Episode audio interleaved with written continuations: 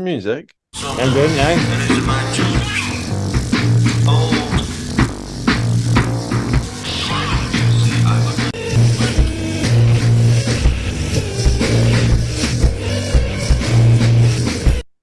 Hello and welcome to Fallout Podcast episode ninety-five. I walked right west round Wakefield Jail. It's a futile fall showdown, aka just the tip. It's it's our fall showdown. All five hundred twenty-five songs going head to head. But now in round two, ultimate shakedown. Round two, two eras, seventy-seven to ninety-three, ninety-four to seventeen. Round two, thank you to Annotated Fall, Few, Reformation Site, Oh Brother, Puritans, Falling Fives, and all them what fall. Tonight, Fantastic Life versus Fit and Working Again, Tempo House versus Bad News Girl, and City Dweller versus Pine Leaves. But joined as always by Pip Billy William Rugby, Mandrake Anthrax. How are you doing, Pippin? Well, ours is not to look back. Ours is to continue the crack. I'm very good, exactly. Mate. Ours is not. Just do it and dive, for God's sake. Pemberton S. Walker, eighteen months for espionage. Uh, not long enough, if you ask me. Oh, it's not a, it's not a word, it's a sentence. It is, true. And well um, Lord Lord Sagely Temple, how are you doing? Mm, good, good. More crack, please. Exactly. Who's got it? And where's Tiny Tim Twatwa these days? He's scratched through with his nails. Mm, on the whiteboard. And the curly whirly of Treebeards O'Shaughnessy. With permanent marker. And I'm Treebeards O'Shaughnessy. Patreon chip-ins from Leon Jumblesay and Michael E. and Max W. probably. But first, I haven't done a Futures and Past for a while because... we had so many guests, so many bloody detours and and uh, sidelines and all that. But I'm going to do one um, for you now.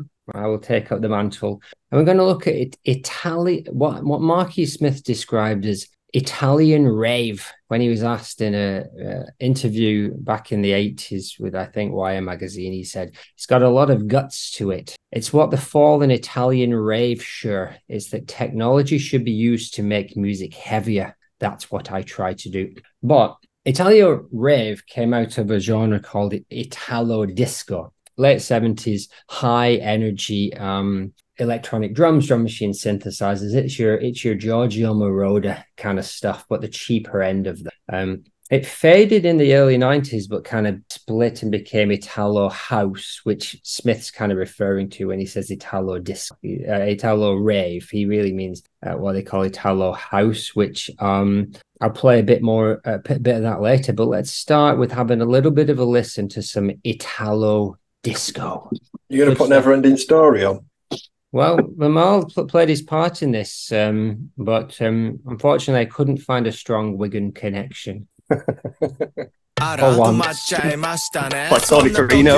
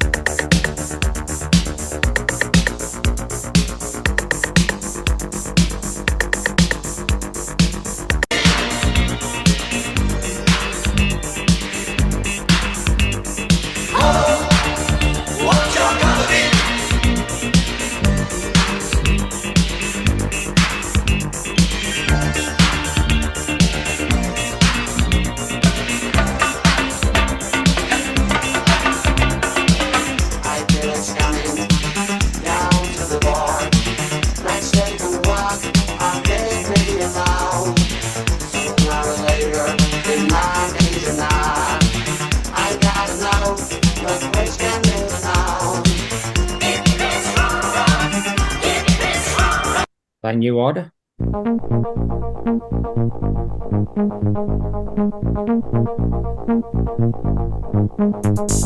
Nine. Techno, techno, techno.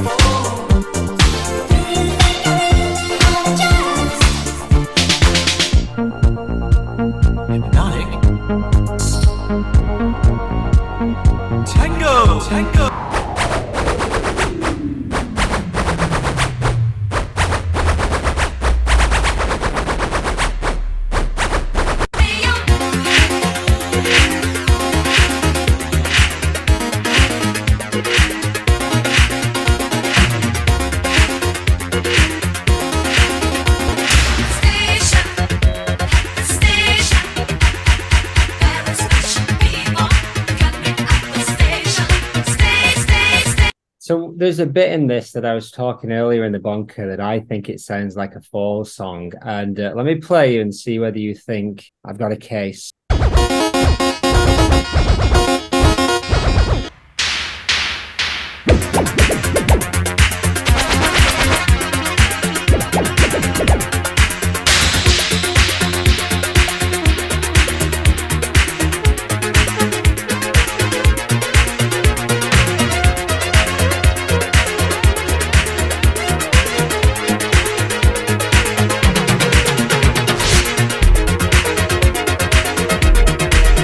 Maybe not.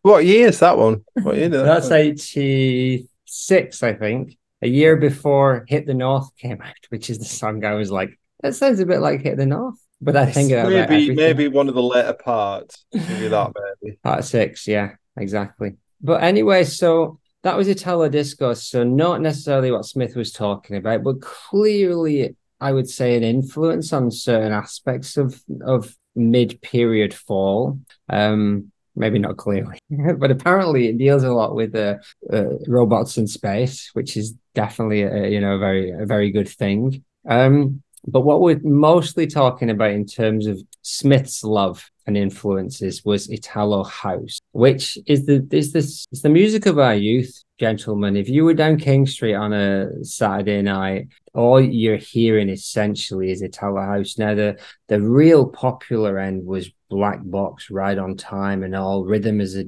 you know, dancer, and all that high energy Euro stuff.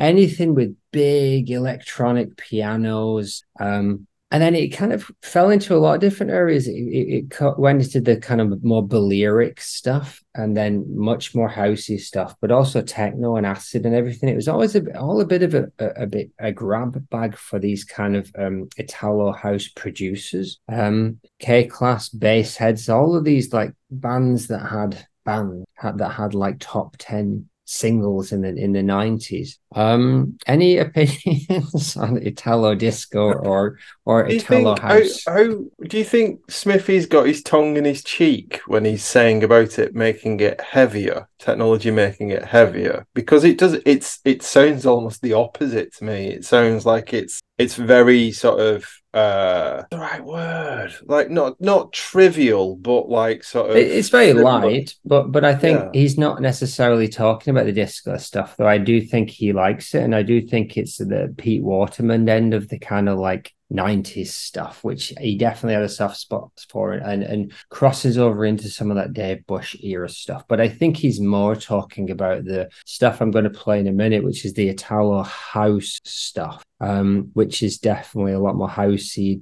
disco-y, um, the heavier end, and even some techno-y kind of stuff. Um, because he's talking about rave, right? But it, it's not, it, yeah, we're not talking about nails techno. It's still, it's still cheesy pop, Pete Waterman. Well, it's like it's European, not American, as well, isn't it? It's not that Detroit and Chicago stuff. It's it's got yeah. a very different vibe to it, hasn't it? It's influenced, but more on the housey side of the Chicago house kind of than than the techno stuff that you know, the Trezor and the uh, underground resistance kind of stuff that we uh, that we're into. How about you two chaps, Ezra and uh, Al? Anything to add or ask about Italo House or disco? Well, I think going on from what Phil was saying, I think he definitely had his drugs in his cheek. yeah, it, it, it's interesting. And, and, you know, like I remember that stuff. I liked it at the time. Like uh, I'm, I'm not ashamed to admit I probably would have been ashamed to admit it at the time, though. Um, but I did like it at the time. And now that I'm old and senile, I don't fucking care. Um, but yeah, like, uh, and it, it's interesting that you bring up the um, the the old Stock Aitken and Waterman uh, Waterman connection there, because you know he talks about them a few times. Uh, I'm pretty sure there's some stuff about them in Renegade, and there's this one interview he did, which I remember reading from back in the day. I've not come across it ever since, but he, he says something that's just fucking hilarious, where he's talking about working with one of the three, and he's like, oh yeah, you know, you can, these guys, they really know what they're fucking doing, the professionals, and you can, you can go up to one of them and just say, you know, like, I want to sound like the end of Sergeant Pepper's being played backwards in a fun fair in the middle of a black hole, and they'll bring it back to you in about thirty fucking seconds, not like these indie wankers. Something along them lines. I'm well, paraphrasing heavily. The, the two lads from Inch, Dose, whatever they were called, they were Pete Waterman lads that, that he worked with at the beginning of Levitate before he sacked them. It was off. Around that time, yeah. Yeah, it was. He might have been talking about them. And um, yeah, he has to go at Orbital and stuff. The reason he brings up this rave stuff in his interview is because they're asking about Orbital. And he says, oh, yeah, we got Orbital in to do a remix, which I don't even think is is true anyway. But he said, we got Orbital in to do a remix, and it was, it was rubbish. I'm just into all this Italian rave stuff instead. The problem is that they're, these people, they're not musicians, they're D Js, and they don't know anything about studios, and they don't respect musicians because they're used to working with Primal Scream. So he says, um... but anyway, let's have a listen to the Italo House stuff, which is... It's the same D N A, but it's, you know, it's evolved a decade or so on, and um, it's good stuff.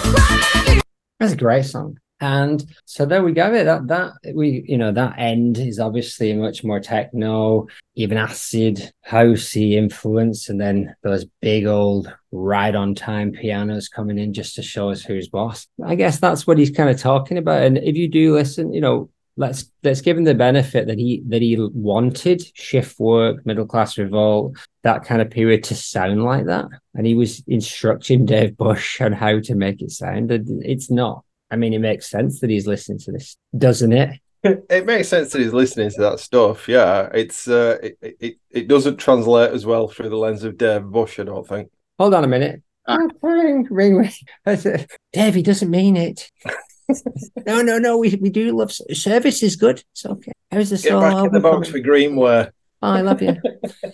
Um, anything else to add on, on Italo House or Disco before we put it back in the box? Muted any? You're on mute. Yeah, it's great. I mean, I love that for the same reason that I love all the kind of early proto-rave kind of hardcore stuff. It's just completely bananas. Sounds fantastic. It's a bunch of people who might not set out to make really strange, trippy, confusing music, making really strange, trippy, confusing music. And, you know, you can't get better than it. So, oh, yeah, it's beautiful. Really alrighty, well, let's move on to the um to the main event. What have we got up first? Um, Fantastic Life. Let me see if I can do this before uh, before you tell me that it needs doing. You've not done it yet, have you? Done, lad.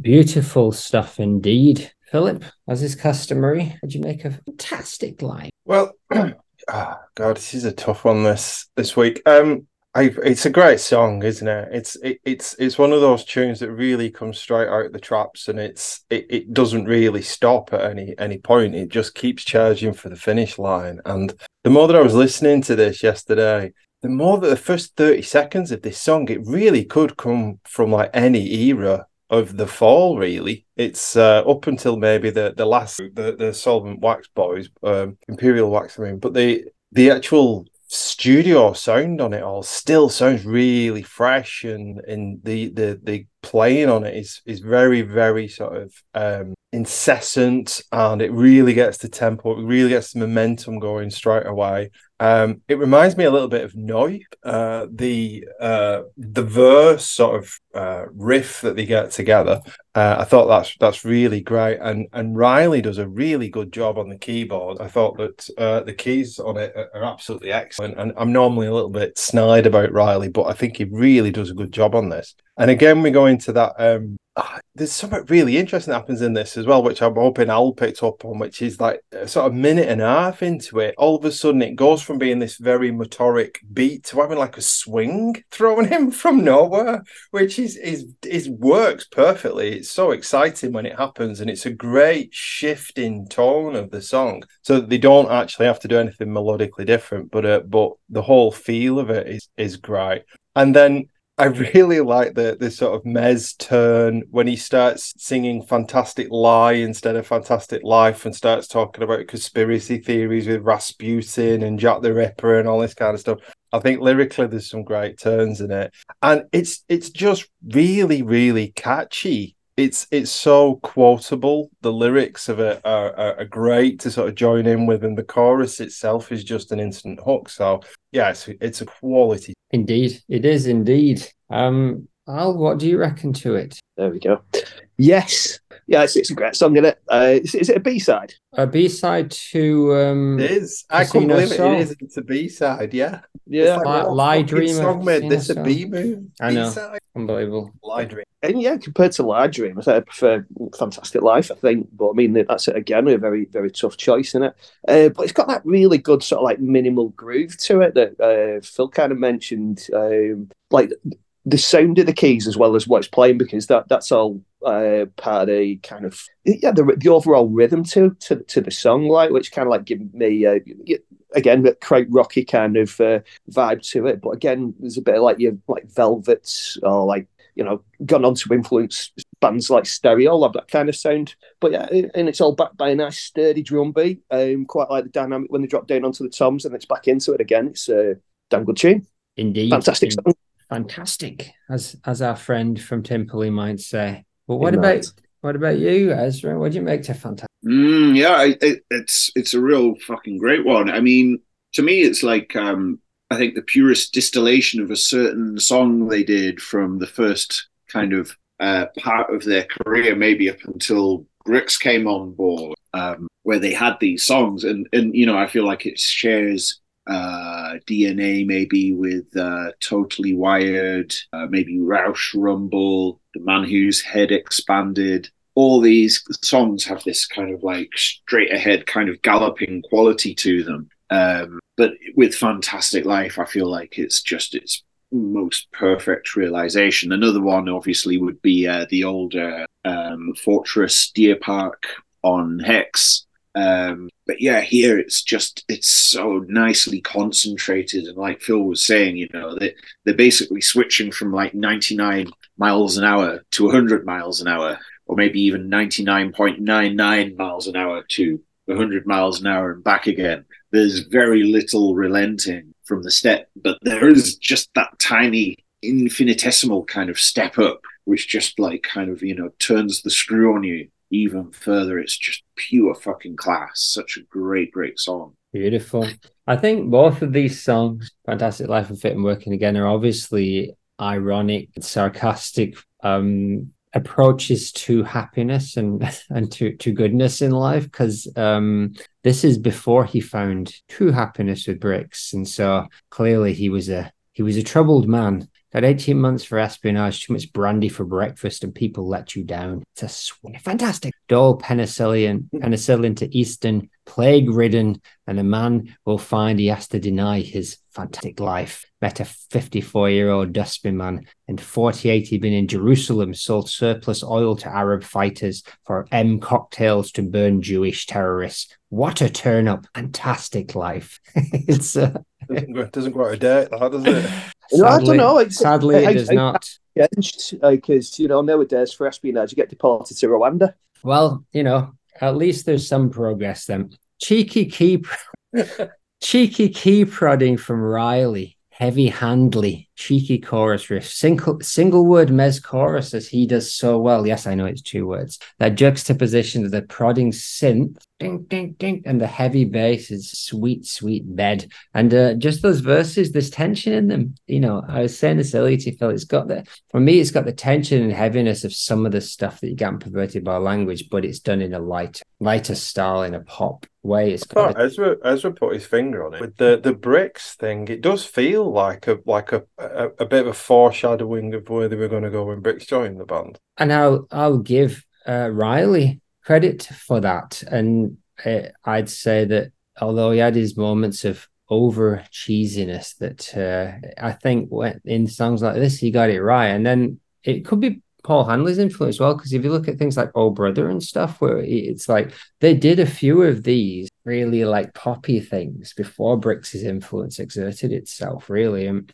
Burns is just masterful. Song, wasn't it? What's that? Wasn't it one that they, was it one that they've been playing since, like, sort of? Yeah, but not in that way. Like when they brought it back out, I don't think they had that cheeky synth line. Um, I, I might be wrong, but I don't think they had that, that keyboard line that kind of makes it. Um, Yeah, Burns is masterful, and you know Paul Hanley's in there as well, and it's hard to tell who's doing what, of course. Um, and the the kind of the, there's some kind of keyboards and guitars that are kind of adding all kinds of weird colors to it. That it's not just a straightforward pop song. There's loads of stuff going on in the background that's kind of like like shifting it around, like putting some kind of dark and light kind of colors all the way through it. It's it's a really great tune. So put on the B-side, and sibilance is all the way through it. Is Smith right up to the, like two Smiths are right up to the microphone. Um, Michael E. says a great there's a great live version from from Groningen in the Netherlands that shows that this must have been so much better live than the already superb seven inch. And Max, what a banger. I just thought I'd tell you some fantastic lies, though the bit about the Arctic Circle, magic mushrooms, hallucinations being the origin of Santa seems plausible. Two-drummer lineup in full effect, and guitars and synth stabs away in fine style. Tune, he writes, all capital. But what does uh, Lord Stew think? He has scrawled in his inimitable way. Fall in tight and controlled mode, just burning through with every line, feeling like it holds another three songs within it. Such a concentrated package of genius that I am flabbergasted every time I hear it. Best Fall B-side, question mark? Question mark. What about Ludgang? Come on, maybe. It's close. Whoa! course, though, isn't it? This is this this will be the follow-up, won't it? Once we finish getting through to the end of this competition, we'll just do all the B-sides. But we can mm-hmm. do a mini one, but I remember that was the first, I think, fall song showdown that I remember seeing on the on the website, and uh, I think Lead Gang won the B-side. I'll stick with it. But um, apparently, the, the line about the fella kind of having a run-in with the police is based on Dave Tucker, the clarinet player from Slate, uh, some of the Slate's era. It's true, pleads Tucker. I was in the cells the next day. Moving on. Fit and working again off Slates.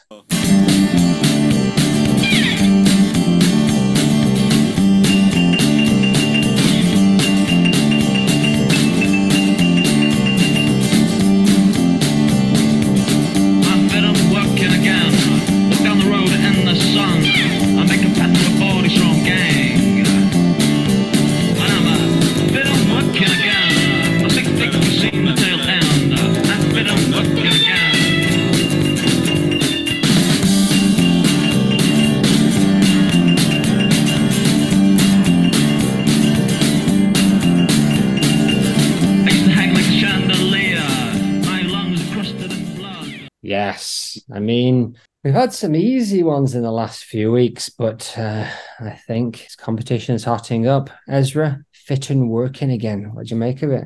Well, I mean, to start off with, it's purely academic, splitting hairs to be like, oh, well, fit and working again is better than Fantastic Life or vice versa. These are both fucking nominal, excellent tunes. Um, my feeling... here's a spoiler for you, is that I feel like Fantastic Life gets it. Um, and that's mainly because I reckon Fit and Working Again is a bit of a studio creation. Uh, I'm not, I don't know if they ever tried it live, but it sounds like it would be tricky to reproduce live because it sounds like they've got a bunch of acoustic guitar kind of all blurred over the top of each other. And obviously there's the, the piano piece, uh, the piano part. Um, which, you know, I would, if there was ever a piano on the stage at a full show, I would very much like to get a recording of that show. um, but yeah, it's fucking great on its own terms. Um, the jauntiness of it, uh, when it's talking about basically forcing yourself to go to work because you feel like shit is the way it seems to me. And, you know, he he's playing with the whole kind of skiffle thing, the whole kind of working class cabaret uh, music thing. Um, so it it's such a nice kind of like deep uh, comment on the kind of stuff that you need to get you through the day. I used to hang like a chandelier, my lungs encrusted. And, um, it's it's it's it's really it's really fucking great. It's a very very funny song, um, and everything about it is super nifty. Indeed, it is. Apparently, according to the track record, seventeen times they played it live, so uh, it got a bit of a run out. But um, it would be interesting to hear if it, how those uh, how those played, what those sounded like. What about you, Alistair? What do you make to Fit and Working Again? Well, I like some Slates, and I love Slates, um, so I'm, I'm never going to slag it. Uh, but yeah, you got that Slate sort Slates. Of really nice, sort of quick pace swing beat to it. And uh, I, I like the fact they're pissing around with like acoustic instruments as well, like, you know, with the piano and acoustic guitars. Uh, you've got the fan, funny backing vocals, um, and you know that, that bass riff throughout it, just sort of like leading the way. Um, it's it's a it's, it's a great tune. I'll leave it. It is, a, it is a great tune. Fantastic Life is on the reissue of um, Slate, so you know if if, if that helps, still counts. Um, How about you, Pippin? What do you reckon to Fit and Working Again? Well, yeah, I agree with all that. I mean, I'd go even further as well. I, I, it really charms me, this tune. It's like them. It's like them trying to do what the Beatles were doing on Sergeant Pepper's, or what the Beach Boys were doing on Pet Sounds, or something like that. And like Al said, they're playing with acoustic sounds, which you don't get a lot of on full records, and they're playing with dynamics uh, in the the actual EQing, where it doesn't sound like it's got any middle going on. It's uh, it's got these really funny. Uh, You've got a very loud electric guitar played very clean and sparingly, and it works very well. It's like a Duane Eddy touch or something like that. It's uh, it's got this real fifties rock and roll uh, sensibility to it. Um, And I like the fact it sounds like a jigsaw. It's it sounds like that each individual piece has been thought about and they've they've arranged it like that. It's it's got that kind of meticulousness about it. And you don't it's not very obvious on Fall Records when that happens, is it? There's loads of tunes where there's lots of busy ideas going on and production and construction and arrangement going on, but it's kind of it's front and center in this tune. And I, I really like that. I like how stripped down, how honest it is. And you're probably right, probably is a studio creation. Um, but I, I quite like that. It's, again, I'll be the first one to say it this time, it's an outlier in outliers for this band. And I, I it, that in and of itself charms me. So I, I really like this. And it's a tough one for me, which is the better of these. Yeah, uh, it's not as tough for me. Uh, spoiler, Fantastic Life is one of my uh favorite Fall songs. Um however, listening to it again this week as a straight up comparison, it was closer than I originally thought, as um both songs are, are, are kind of centered around really heavy, that really nice heavy Hanley bass. It's super twangy, but yeah, there's the we were talking earlier, there's, there's almost no middle. It's like there's some acousticy stuff going on in the middle, like like holding fort, but but all the noises are right at the top end, top end of the piano, like laser being zapped coming out from. And I was, I was like, have they got like a new keyboard or something? Because I don't think there's Snoopy does that kind of stuff. And it could have been a guitar effect, it could have been something, but there was the top end of the piano going to the top end of the guitar, making some nice twinkly sounds and some laser beam sounds. And Mez gets all cavernous a couple of minutes in, and it's like, I started thinking about trap music. It's like, and I know it's a bit of a stretch, but just that booming eight oh eight and all those kind of like rhythmic hi-hat stuff going, it's the same kind of idea. Um, Um, and just hazes of highs and lows, and uh, it's just really messy, messy fun. Isn't this, isn't it, and this is a genuine question, isn't that like a sort of dub or reggae kind of thing? Because there's not much middle in those, is there, when it comes no. to those? I mean, it, it could have been an attempt to do... Yeah, it could have been an attempt to do something like that, where it's just whole he- around that heavy bottom end, and then there's just noises kind of like mixed coming in and out. Tinkling. Yeah, yeah. yeah. Um, Gimme, gimme U G medicine, and I feel like Alan Minter. Paul Hanley reckons it's another reference to the underground medicine, which makes sense. And uh, this idea of, you know, using your body to its full potential normally by taking shed loads of pharmaceuticals. Um, in this case, blotting sheets after blotting sheet. Um, opinion is that is at most one stimulus reason. With the true brain sus, analysis is academic. Some thoughts can get nauseous. Sat opposite a freak on a train, warts on his head and chin. Boy, I was getting so vain. I saw the recession around Victoria Station. It's just, uh, you know, there's just so much good stuff in, in there. And, and again, it's just proper tongue-in-cheek of someone on their deathbed, like strolling down the street. Like, I'm picked and working against them, but coughing up blood along the way. Michael E., yeah, of course I'll tell you what he thinks. I loved every track on Slates, and Fit and Work and Getting Superb, and the bit about Alan Minter has always tickled me a bit. Um, the other thing is I want to say about Fit and Work Again is the first time I heard this, I thought I'd put the record on the wrong speed. I had to stop it and find it was actually the correct speed. Did anyone else experience this? Nope. Nope. But I get your point, although, you know, especially until Mez starts singing, sure, it's a, it's a little bit um, on the sluggish end for something this poppy. Max uh, there's his lovely production. Every element has its own space. A song which refers to the writing of itself, which is also very lovable. However, it's no Fantastic Life, he calls it. What about what about uh, Stuart? Well, let's find out. Let's decode his message. I love the demented country twang on this track and the way the production makes it so muddled and hollow, but with the backing vocals pinging out from the gaps. I really wouldn't want to be without it, but when I compare it to Fantastic, oh, he's going to call it again, oh, it seems to be less of a complete package overall. It doesn't leave me stunned in quite the same way. Mm, I get you. All right, let's, uh, let's take a vote. I am going for Fantastic Life, as is due. Um, Philip? Uh, I'm I'm just going to put in a protest vote and uh, and go for Fit and Working Again, I think, but I can see the way the wind's blowing here. Aye. Although you never know, those two Patreon chaps, they, uh, they'll fill you. Although one of them's just... Um, Alistair, which way are you going? even though it's against my better judgment, I am going to go for fit and working again. Okay, fair enough. Never, never been one afraid to shoot yourself repeatedly in both feet. Um, oh yeah, Ezra. Uh, yeah, uh, fantastic life. Good, good. And so both Max and Michael have gone for it, and um, yeah, that takes it through five to two. So we are up to the next showdown, which uh, I've got a feeling. Well, I've got a feeling tonight's gonna be a good night. What about um, Tempo House versus Bad News Girl?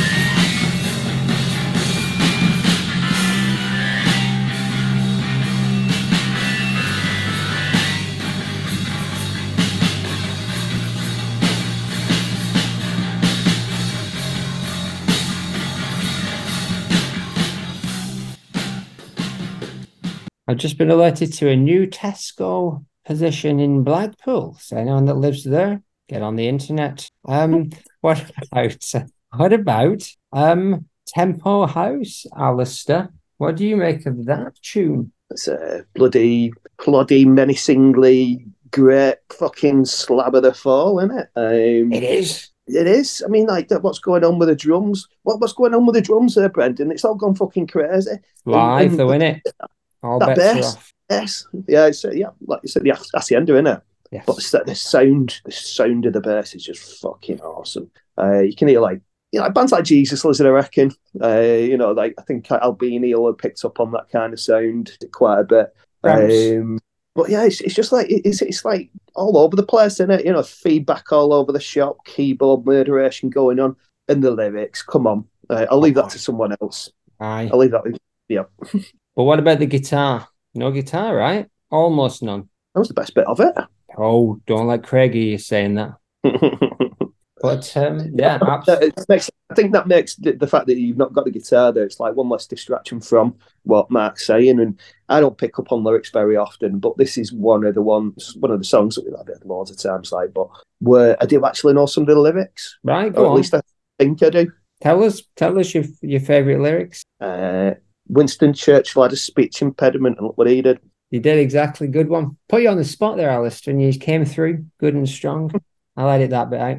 Um, but here's a question for you. It's not a studio version, so it's not really the, the real version, right? They never did a real version. That would have been good. Mm, it would. Yeah. So what do you recognise of this fake version of Tempo House? Yeah, you know, like this was always the track which...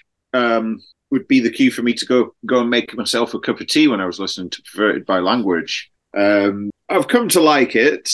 Um, yeah, you know, like I always feel like it, it surely it was an uh, inspiration to Flipper, because to me it just sounds a lot like Flipper, um, but quite a bit smarter than Flipper. I'll give you that. I'll give you that. Uh, yeah, like I like the uh, I like the feeling of the misery of it.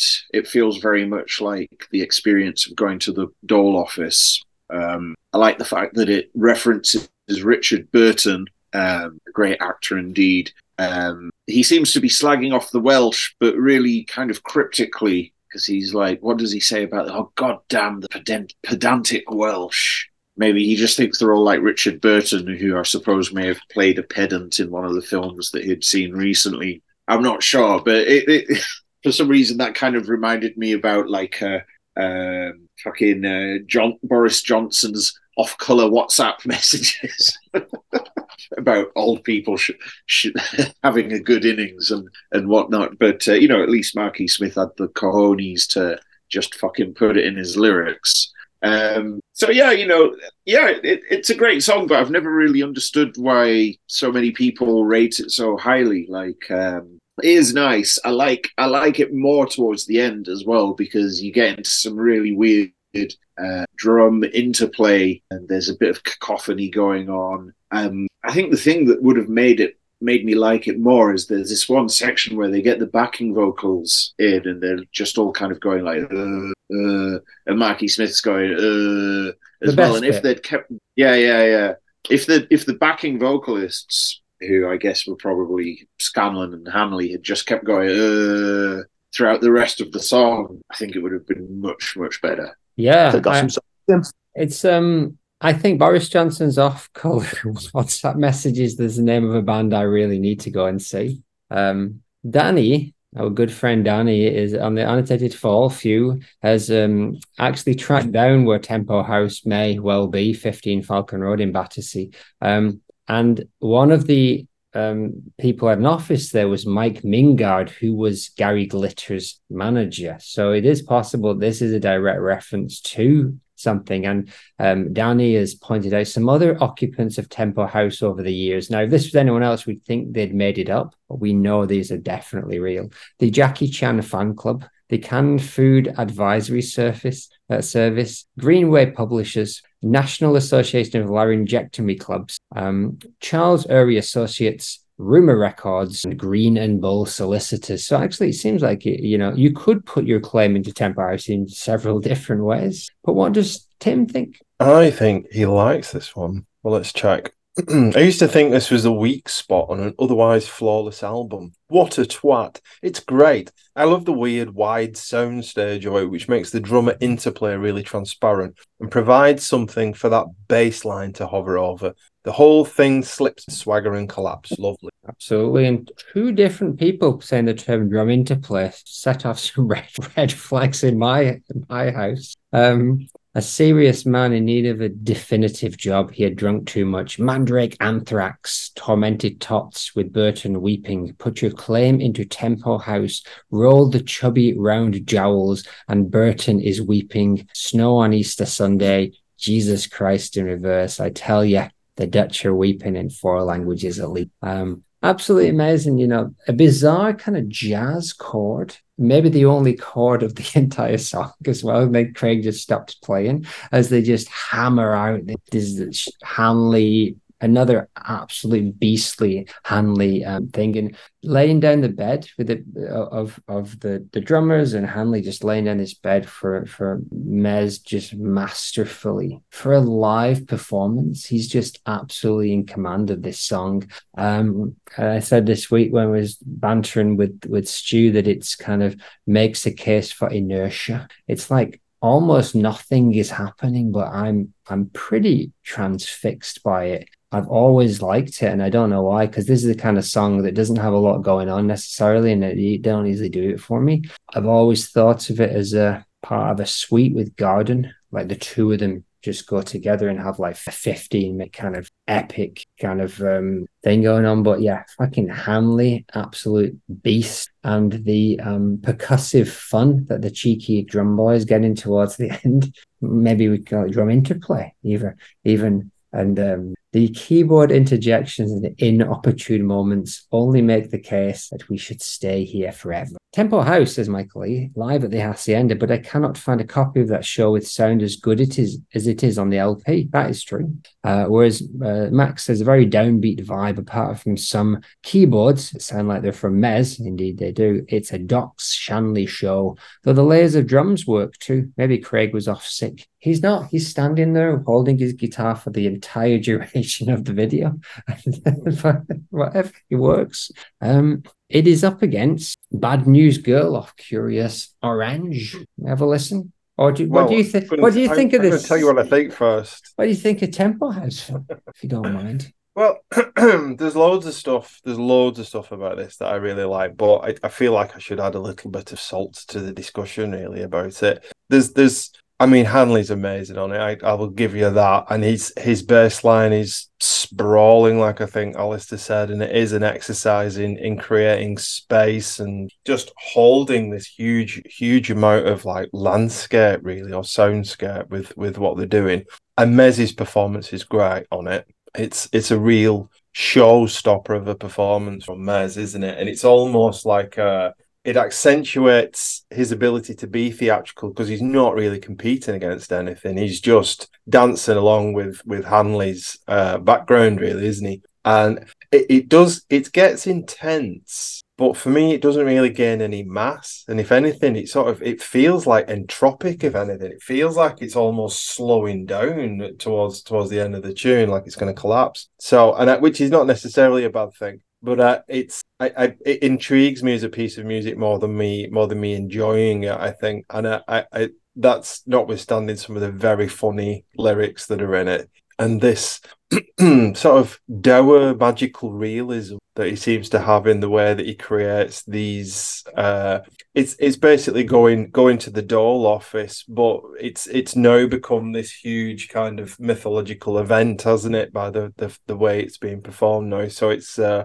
I I dig all that, but I, there's places where I'm just hearing Spectre versus Rector being played out again. And it, it's to me, it's not as inventive as the Fall normally are with these kind of things. It's, they're no stranger to a, a long form piece, are they? But I think that uh, they do it they do it better than in other places. But you know, it's good. I'll, right, I will give you that in the sense that if you um if you're looking at Perverted by Language as a whole, yeah, when I'm listening to the album, it's probably the the kind of least engaging one, but it just it seems to fit so well in the album, and it's such a weird choice. I'm kind of playing around with it, the idea of not being the real version, but what do you make of that? It's like the, the decision to put on essentially just a live cut in the middle of an album. Mm, it's unusual, isn't it? it it's you don't it's not it's not something that bands normally do, and if they do, it's normally like as an extra at the end of the album, isn't it? A live version of something. Is it the real version? I, I go back to that book that my old drummer Phil gave us, The Problem with Music, where he talked about music and anti-music, and, and real music has to have an audience, and stuff that is created on record is not really real music. It's that's it's a it's a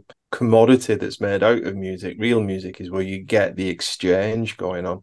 Yeah. So yeah. in that, I to me, it's nah, it's it doesn't make any difference. No, it doesn't, and I, I think it's uh, it makes a case for doing more of those kind of things, right, where you where a song, maybe the best version is a live version, and uh, and it should be able to take its place there. I wonder if they ever tried it in the studio and just decided, no, the live one just works better. What are you going to say, Ezra? Yeah, I reckon it's basically about getting the sound of time, and the time, the sound of time in a Dole office is the sound of a bunch of people waiting for something and filling the silence with that.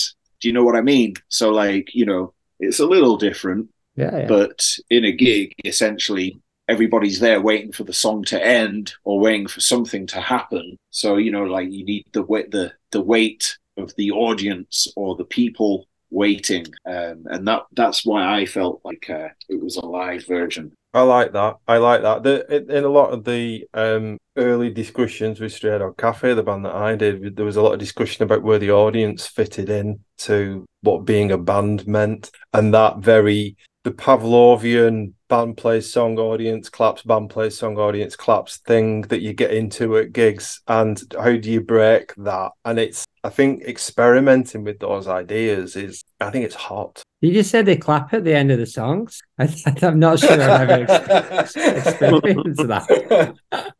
I was talking metaphorically. Exactly. All right, let's have a listen to Bad News Girl.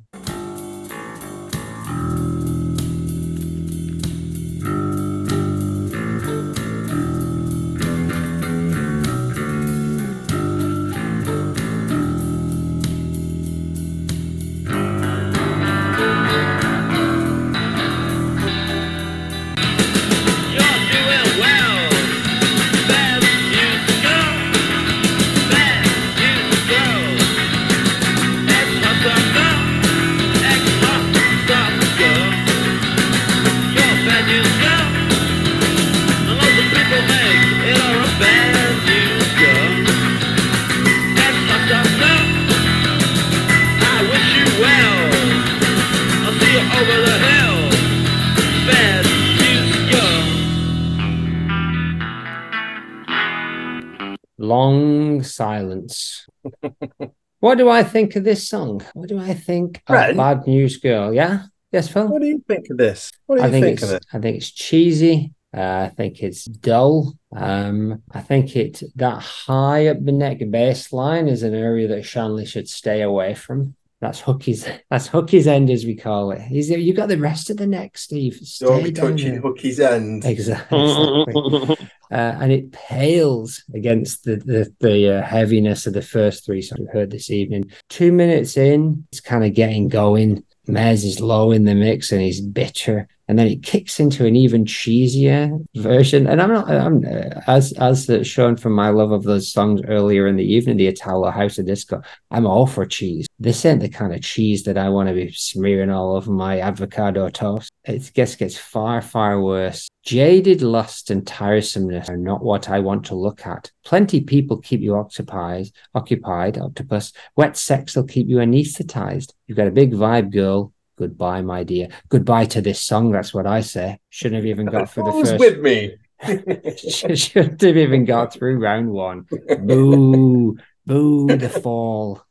Um, Ezra, what do you think of this song? Yeah, well, this is Marky Snide, isn't it? He's like abusing his bully pulpit to the max, and it's not very nice. Um, I do like some of the lines, like, uh, what was it? The wet sex will keep you insist- insistent, anesthetized. Yeah, it's droll enough, I suppose. Um, I like the way it kind of... I remember when we listened to this in the first round, and the thing that struck me is that, like, the opening part feels a bit like Sonic Youth, feels a lot like Sonic Youth, actually. It feels very much like a Sonic Youth song, that kind of, like, use of harmonics. And what I was thinking the first time I heard it was they were taking the piss out of Sonic Youth, because then it goes into this anemic kind of rock-out section, which just takes all of the juice out of the uh, first half. Uh, and so I was like, oh, for sure they're taking the fucking piss out of Sonic Youth. And yeah, like musically, the first half, I like it well enough. The second half, it, it it's okay.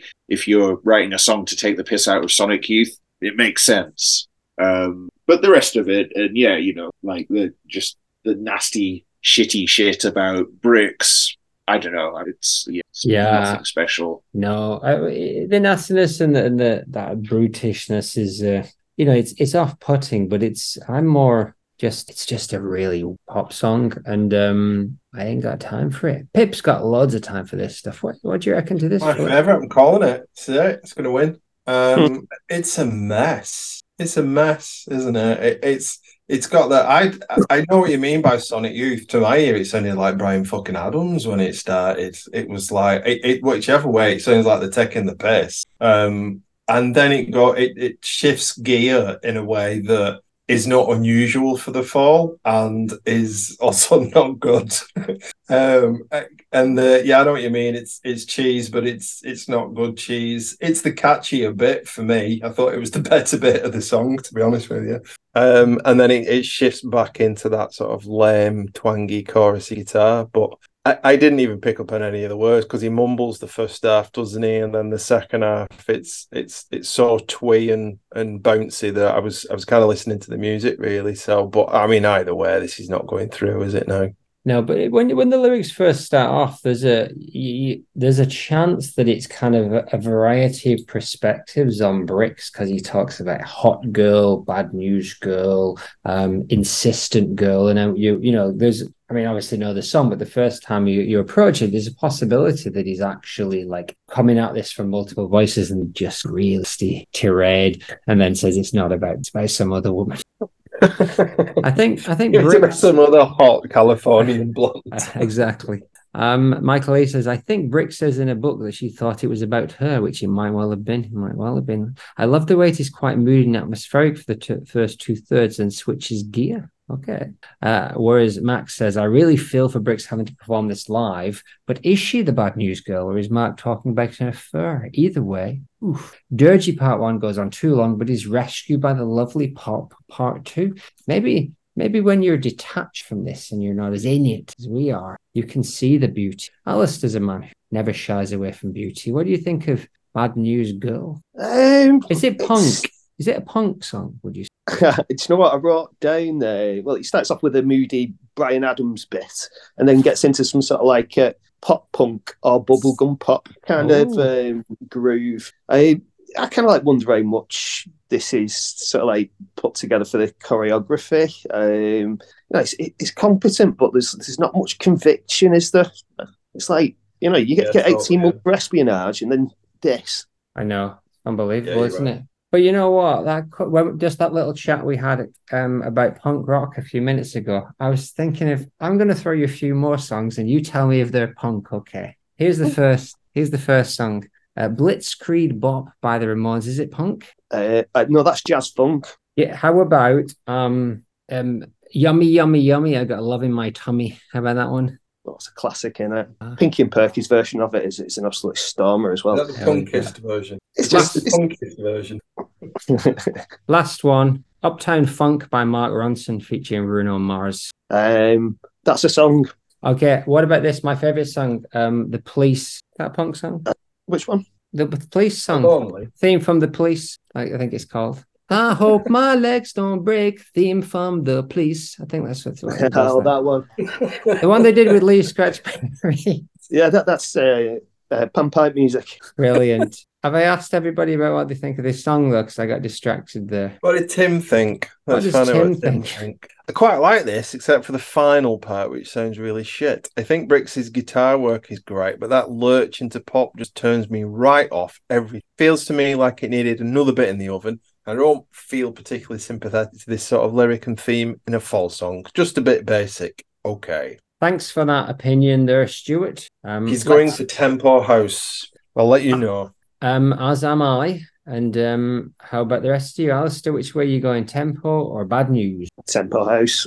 Okay, that's that makes three of us. What about um, Michael? He's gone Tempo House, but Max has gone Bad News Girl.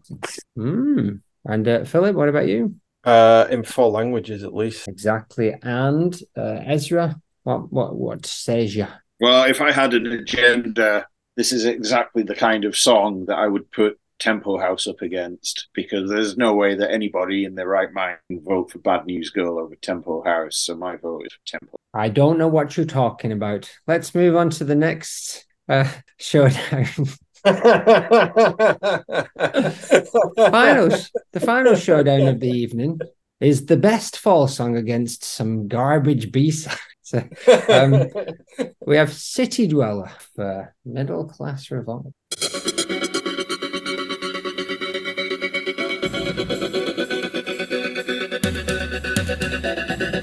Dixon, vestige of the Euro War, random. It's a good life, bound to tyrants.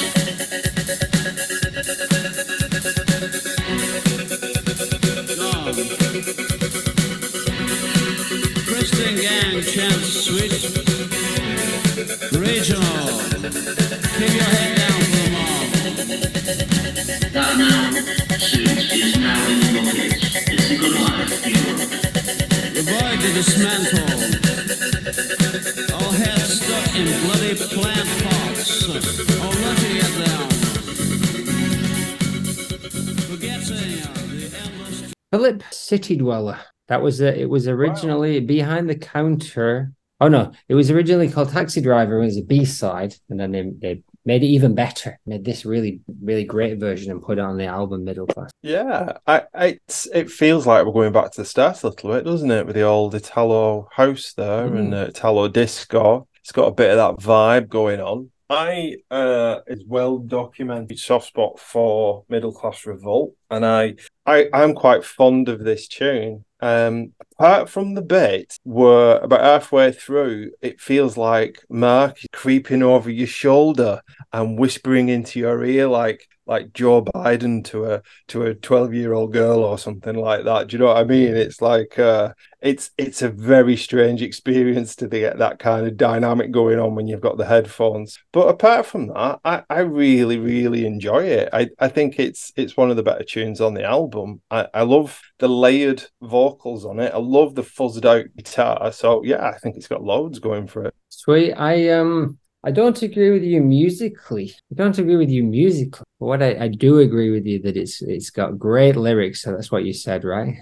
You did. You said that. That's what you said. You said, message of the Eurobore. It's a good life bowing to tyrant. Christian gang chant sweet. Keep your head down for the moment. Avoid the dismantled. All heads stuck in bloody plant pots. All looking at them, forgetting the endless drive against nature. Um, Michael E., I don't have anything to say about this, but I like it. Um, but what does that, what do I have to say? We'll wait and see. But what does Ezra have to say? Yeah, actually, you know, this is the hardest call of the evening, uh, these two tracks. City Dweller, I remember in the first season, I said something along the lines, it sounds like Marky Smith hallucinating an argument with himself in the club toilets while the showmen are playing. And it still sounds like that.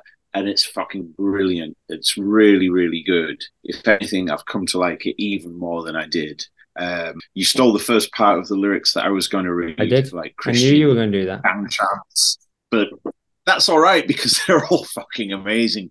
Uh, all heads stuck in bloody plant pots, all looking at them, forgetting the endless drive against nature. City Dweller. Must we base ourselves again into organic mud?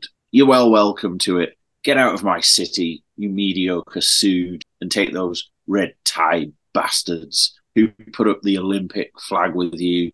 They walk around leering at girl, young girls in packs, worse than any yobs. It's January twentieth, Eurobore. I support media. Keep Olympic bidding. City Dweller, backwards, more than you can ever know. And it it, it, it just continues like that. And I, I think you can maybe get a sense as to what he's railing against here, but you actually don't need to, because it just sounds fucking immense, the sound of Marky Smith having a good argument with himself in a toilet. What more could you ask for in a record than that? It, I, I, I get, I get your point. There's, there's something in in those kind of arpeggiated, kind of generic arpeggiated synth lines that I just cannot get over. As much as I, um, I do, I do have a real soft spot for parts of this era, and the, the him having a good old go at the um.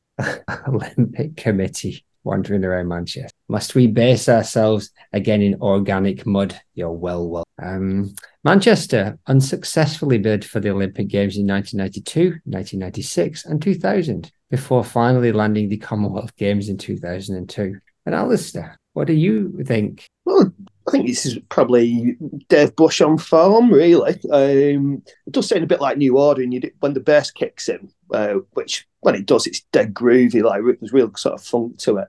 It'd have been interesting though to have heard what Peter Hook would have done over that. Um, and it'd probably work, wouldn't it? That's it. I know. Squeeze it to death. Um, Just get a fucking guitar, Rookie. What's the problem? Yeah, and well, that's it. It, it, it don't. Guitar's not as big, so it's not as imposing. And, uh, you know, like slung lower guitar, don't look as good as a bass. Um, but, yeah, it's one of the better ones of middle class. You know, it's borderline boring, but it's it works. Yeah, rubbish is what you're trying to say, basically. Um, here's what Max says. Acid. More songs should have moany taxi drivers on it if it produces gold like this. Just too young. It's very good. Um, but yeah, I can definitely see that Italo house, Italo disco kind of uh, influence. That's kind of what got me thinking. It's like I hadn't really thought about this being on the playlist when I started putting together those Italian, that Italian job. And um, then I listened back to it. I was like, yeah, that's a direct, it's a direct link right there. Good, good work, David Bush. he did a good job on that. He did, he did. He's good. I don't, I don't even think we give him a hard time. We seem to pretty much like everything he did, so I'm not sure why. Uh, and it's not like you with the certain guitarist we we won't mention. Um, I never even brought him up. What about? Yeah, you put him down. Exactly. Don't worry. None of the songs made it around to him. What does what does Stu think? Uh, proper shit in that pop techno way, but it's undeniably fun. I like the old vocal trick of bringing in a tape recording to vary the texture, dull and sanctimonious recitation otherwise. The guitar work sounds almost stadium-like in a weird way, and overall it's not up to much if you want to do anything more than shake your ass to cheap dance, and I have been shaking my ass liberally. Very good. Arpeggiated synths, Big Tom's funk beat, unusual chord pattern, Smith. One of the best of this M C R type. This is what I say. But the bass needs more heft. Craig's riffage is nicely wonky, but it's just totally incongruous and uneasy in this kind of set. It just doesn't really add anything, but there's some nice buzzsaw sounds with a bit of texture and that freaky, freaky whispering. Uh, but again, as I've said a few times on this type of song, Bush and Smith are pretty much all we need. And um, it is sad to think of Shanley and Craig as being sup- superfluous to the fall. Tough words from me half an hour ago. Um, what about, let's have a listen to Hind Leaves, what it is up against off Cerebral Caustic. They took their rights during uh, the occupation arranged as death camp. It was not a concentration camp.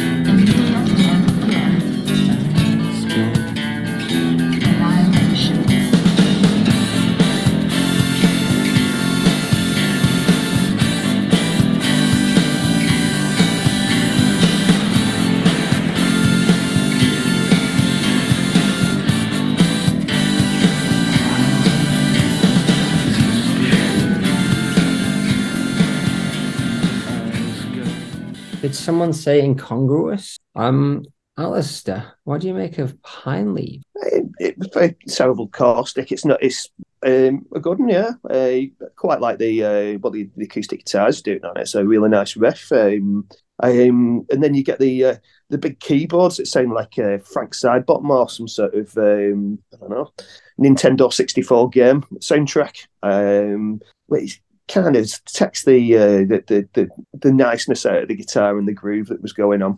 Uh, but yeah, like I said, it's one of the better ones off uh, Cerebral Caustic. Oh yeah, yeah, I'd say um, along with The Joke and Life Just Bounces, maybe Bonkers in Phoenix. This is it. I mean, I, if I was if I was keeping stuff, I don't think they'd probably only get three or four off Cerebral Caustic. It's, it's down there at the bottom. But um, I do really have a soft spot for this one. It's not one I particularly knew very well before we started this competition, but uh, love it. That beautiful acoustic with with the Mez, kind of soft, kind of mumbling over it. it I was thinking after this took up, I was like, this is Arab Strap. This is essentially what Arab Strap sounded like in their first. So I went back and listened to it.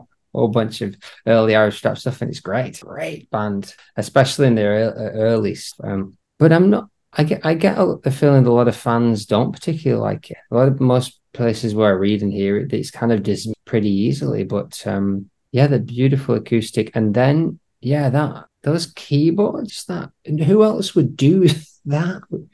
That is such obnoxious synth trumpets just all over it. But it, it just... is exactly what I come to the fall for. So it's it's brilliant. I really like it. And yeah, then when you, I mean, when you start listening and the idea that, again, it's never made really clear, but the idea of Pine Leaves having something to do with death, con- the concentration camp, ghosts and dusk and dark. And it's it's a beautiful set of lyrics. Um, as the ghost presence, how does it show a dream? I've heard the same. How does this end? They all come from verdant Albion. Still they breathe. This corpora of this leaden leaf folding out with ghosts. Still in the tub of side for bone shakes. These apes were once born. Fluid now, that's the truth. Drawn from the inn outlet.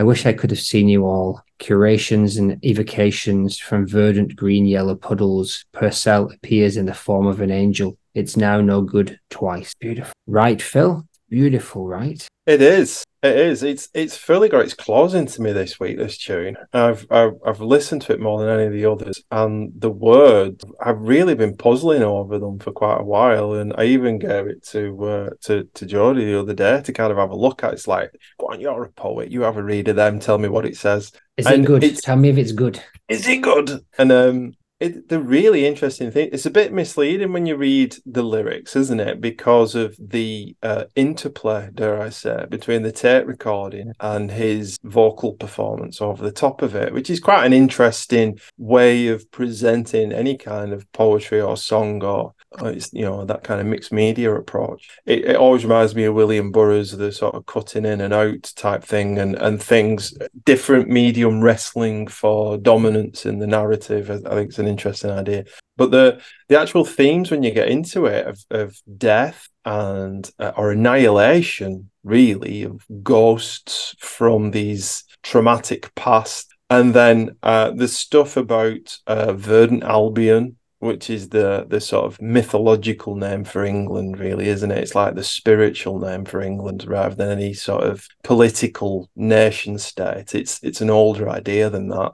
And uh, the way that he he weaves all this into this kind of cycle of death and birth and fertility and all that kind of stuff, it's very Blake. Uh, the other half was saying it's very Dylan Thomas in places, some of the language that he uses. And it just, it, it's it's quite pertinent for some of the other discussions we've been having around narratives and the death of modern England and all that hospicing modernity and those kind of ideas. It really struck a chord with me. Um, so I, I yeah, I, and then over the top of all that, you've got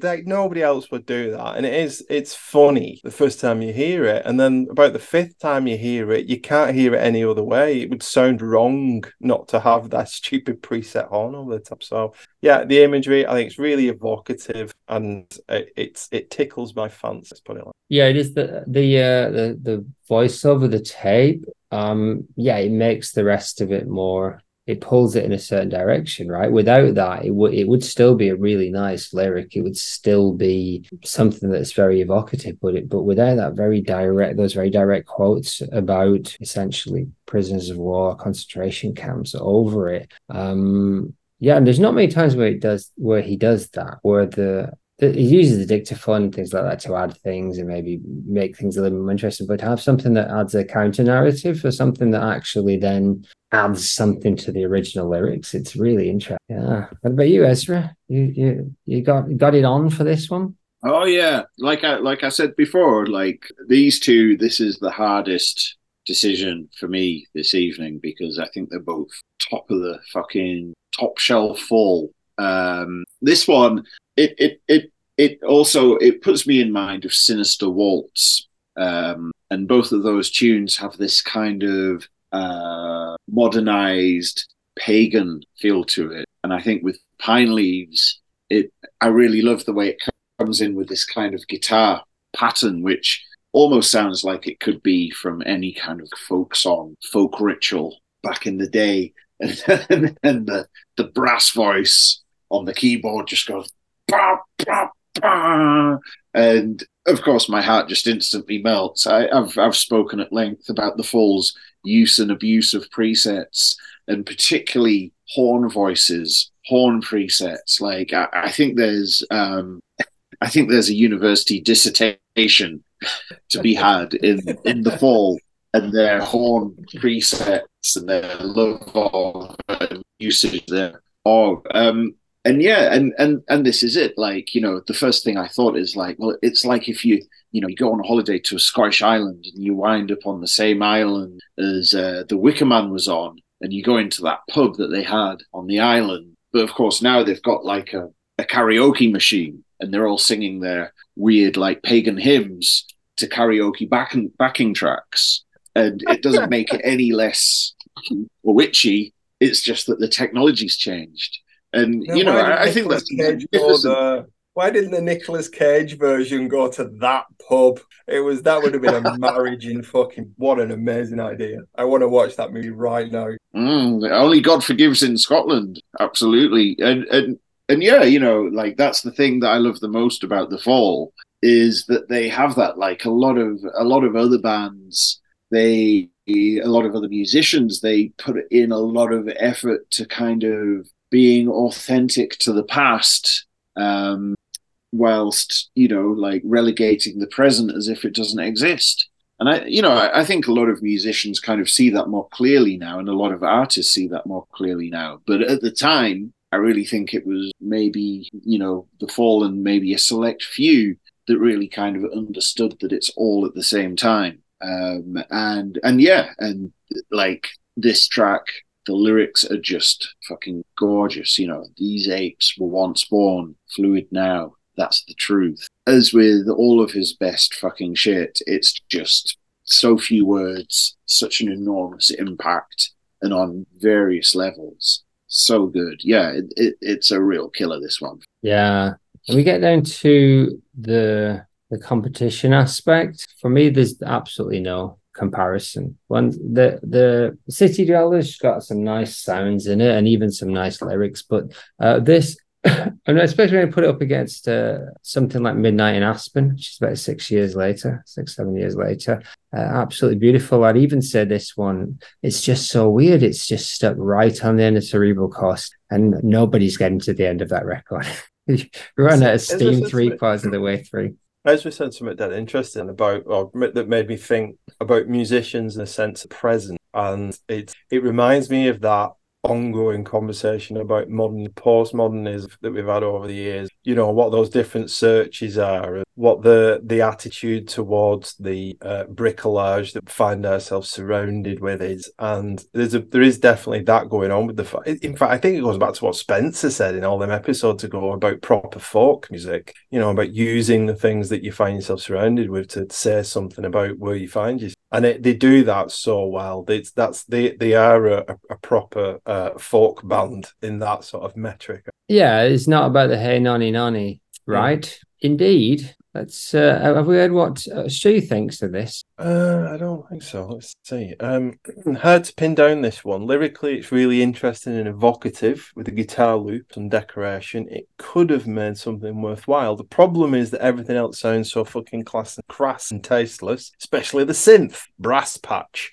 Then I uh, that I get ripped out of any sort of appreciation of the sort of facial expression you find on your skull when you realise a turd has been tracked into your living room. I remember him saying something like last that time, right? He couldn't get over those keys. He just he couldn't see past them because he's just he's not as mature as as we are as listeners, really. So when when something appears like a trumpet sound, it's like it's like if a squirrel ran along like a, a well, ledge and you were trying to read. He spends his hours, doesn't he? He spends his hours whiling away on his recorder, surrounded by peacocks and uh, reading the classics. He's uh, he's a very well educated man. But uh, yeah, come on. If anyone lives near Stu, here's what I want you to do: climb up that tree in his garden with your synths, pipe, pipe something, and every time he starts playing his recorder, start playing bah, bah, bah, on your on your presets.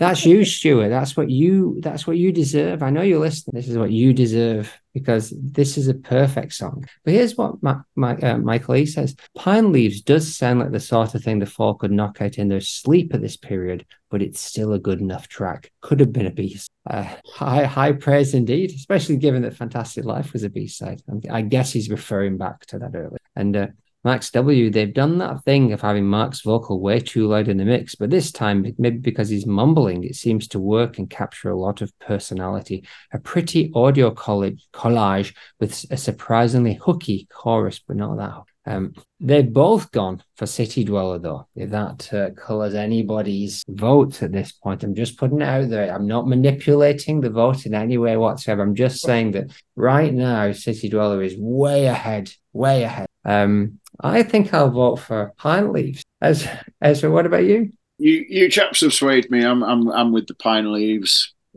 Um, I think I just read the rule book a bit more carefully, and I think if you're not here in the room, then you, your vote doesn't count. So we don't need to find out what Stu thinks. Oh, what do you what do you think? Pine Leaves. Good lad.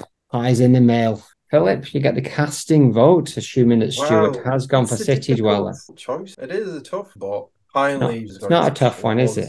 At all. It's into my heart, so I'm I'm going for Pine Leaves. Hooray! Fantastic Life, Tempo House, Pine Leaves. We had a couple of tough ones uh, there tonight, finally. So that was all fun and games, wasn't it? So next week, if all goes according to plan, we have uh, an interview with Pascal Legras, if I'm saying that correctly, the man responsible for much of the many of the Falls covers during the nineteen nineties. And um, join us for that, if you don't mind. The end. All right.